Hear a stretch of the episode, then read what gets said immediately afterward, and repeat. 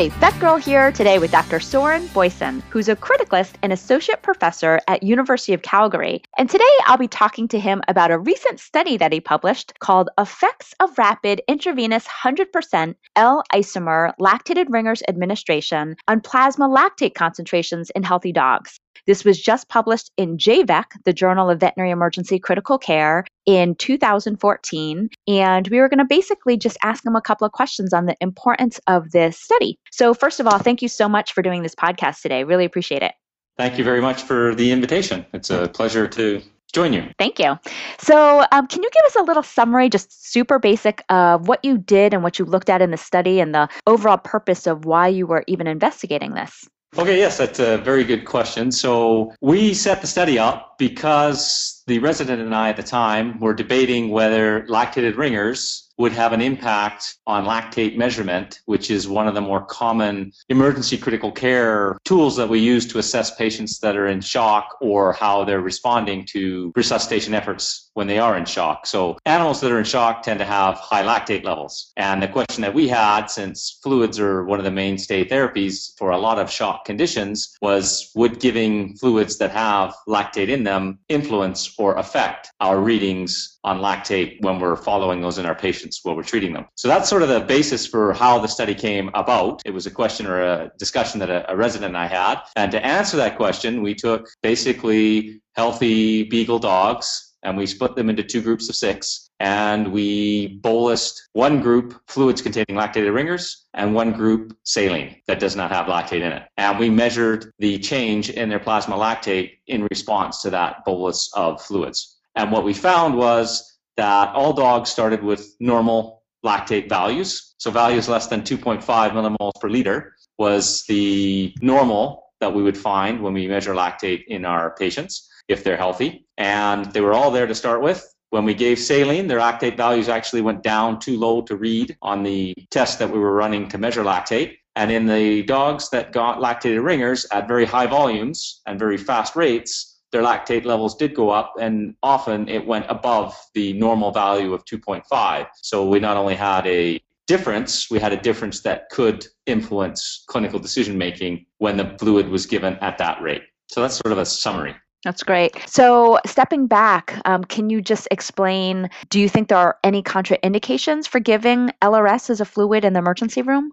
So that's a very good question, and I don't think we actually have enough information to answer that. My opinion is that lactated ringers is a reasonable fluid choice to use as an isotonic crystalloid in the emergency resuscitation of patients. The only reason we ran the study was to see whether in healthy animals, the administration of fluids at that higher rate would influence or could influence the measurement of lactate that we're getting. So if lactate is something that you're frequently using in the emergency room as a parameter to assess response to therapy, then I think that's an excellent tool to use. I love, actually, I really enjoy using lactate because I do think it is an accurate measurement of perfusion in most cases. And if you're giving fluids, then I think it's reasonable to watch your lactate levels in response to your fluid therapy to make sure that you're reaching your endpoints of resuscitation or your goals.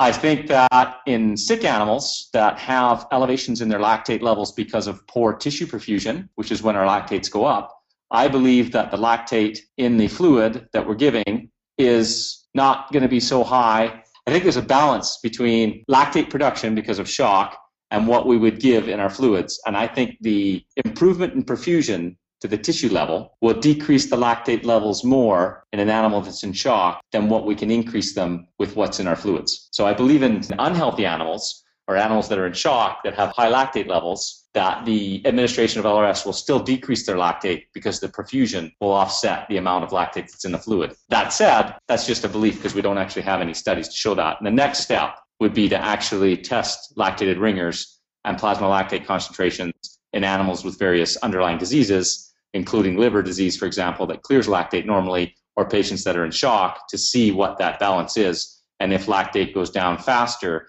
in shock patients with a fluid that does not contain lactate than a fluid that does contain lactate.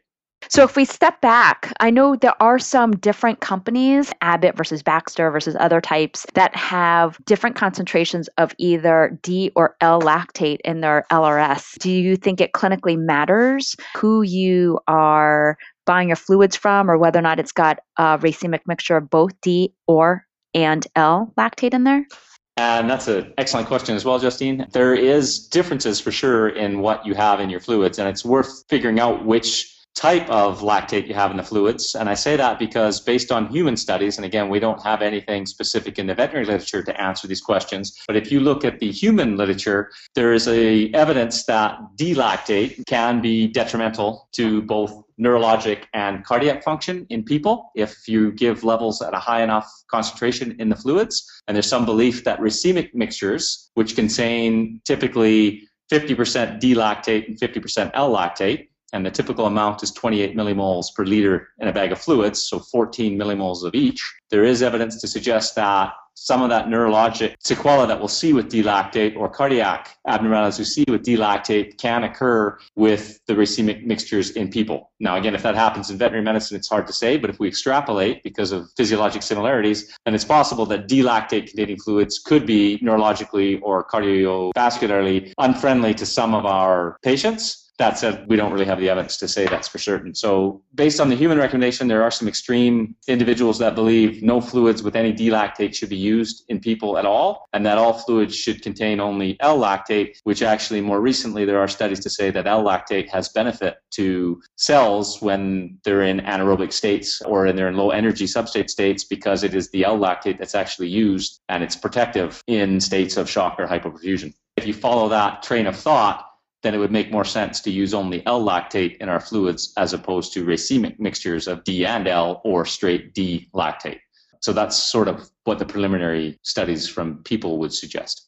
That's fantastic. I always remember it as D stands for devil or death lactate versus L means live. That's a very good way to remember it. I hadn't thought of that, but yes, that's probably a good summary from the human side of things.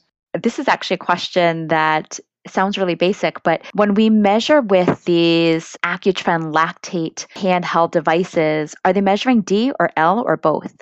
Again, excellent question. And all of the handheld or any of the devices that we currently have available are all measuring L lactate and only L lactate. So we don't have a handheld or bench side test at this point in time that will measure D-lactate for us. Most of the D-lactate, if we're going to measure it, we have to send that out to specific labs that will do high performance liquid chromatography. So if you're going to measure D-lactate, you'll have to send it out to a lab that has the capability to do that. And usually that's going to be with something such as high performance liquid chromatography.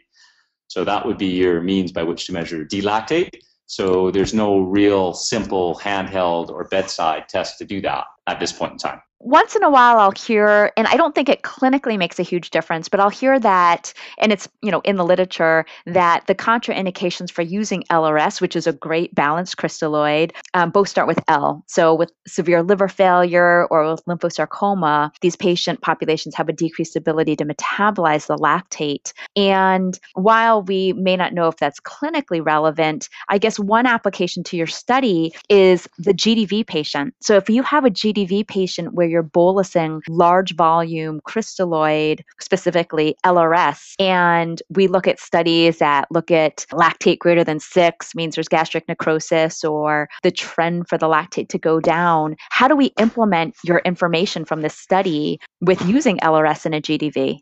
Okay, so I think that's a, again an excellent question, and I'm not sure we have enough data or research to be able to specifically answer how does the administration of LRS to patients with GDV presenting in a hyperlactatemic or high lactate value state change over time. So again, I believe that the amount of L lactate that's in LRS if we're giving it to a patient in shock, we'll still see the lactate values fall with the improved perfusion because it is a balanced crystalloid that can be used and has been studied and shown to be effective in reversing states of hypoperfusion or shock. I believe the benefit in perfusing the tissues will decrease the lactate significantly in those patients, even if you're using LRS. Now, if it would do it as quickly, so if you're following the lactate time and the clearance over time, whether it do it as quickly as it would in a fluid that doesn't contain lactate is open to debate at this point point in time. So I still believe that lactated ringers is a great fluid choice for patients with GDV because your goal is to improve perfusion. But if you are following your lactate values serially and they're not falling quite as quickly as you'd like, could the lactate in the LRS be influencing that, especially if your patient's parameters are otherwise showing improvements so that you're getting, a, for example, an improvement in your capillary refill time,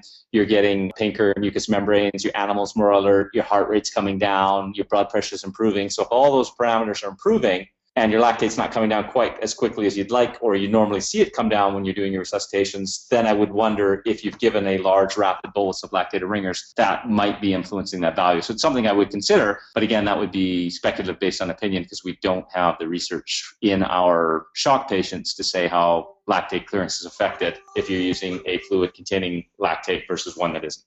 So I totally agree. You know, based on your perfusion parameters and whether or not that patient's responding, I also will fully disclose I love LRS also. so yes. Excellent. Well, thank you so much. This study was really amazing. It provided a lot of important information that we oftentimes don't think about when we're measuring lactate on some of our critically ill patients or our GDV patients. Appreciate that insight and knowing that yes, that rapid infusion of LRS could potentially increase our lactate levels and just to be cognizant of it and to base our resuscitation on perfusion parameters. Exactly. I think you summarized it very nicely there to say that you have to look at the patient as a whole and you can't look at any individual test in isolation. You have to consider whether your patient's improving and whether the perfusion's improving, regardless of necessarily the lactate in the fluid. Excellent. Well, thank you so much, Dr. Boysen. We really appreciate you taking the time to do this Vet Girl podcast. Thank you.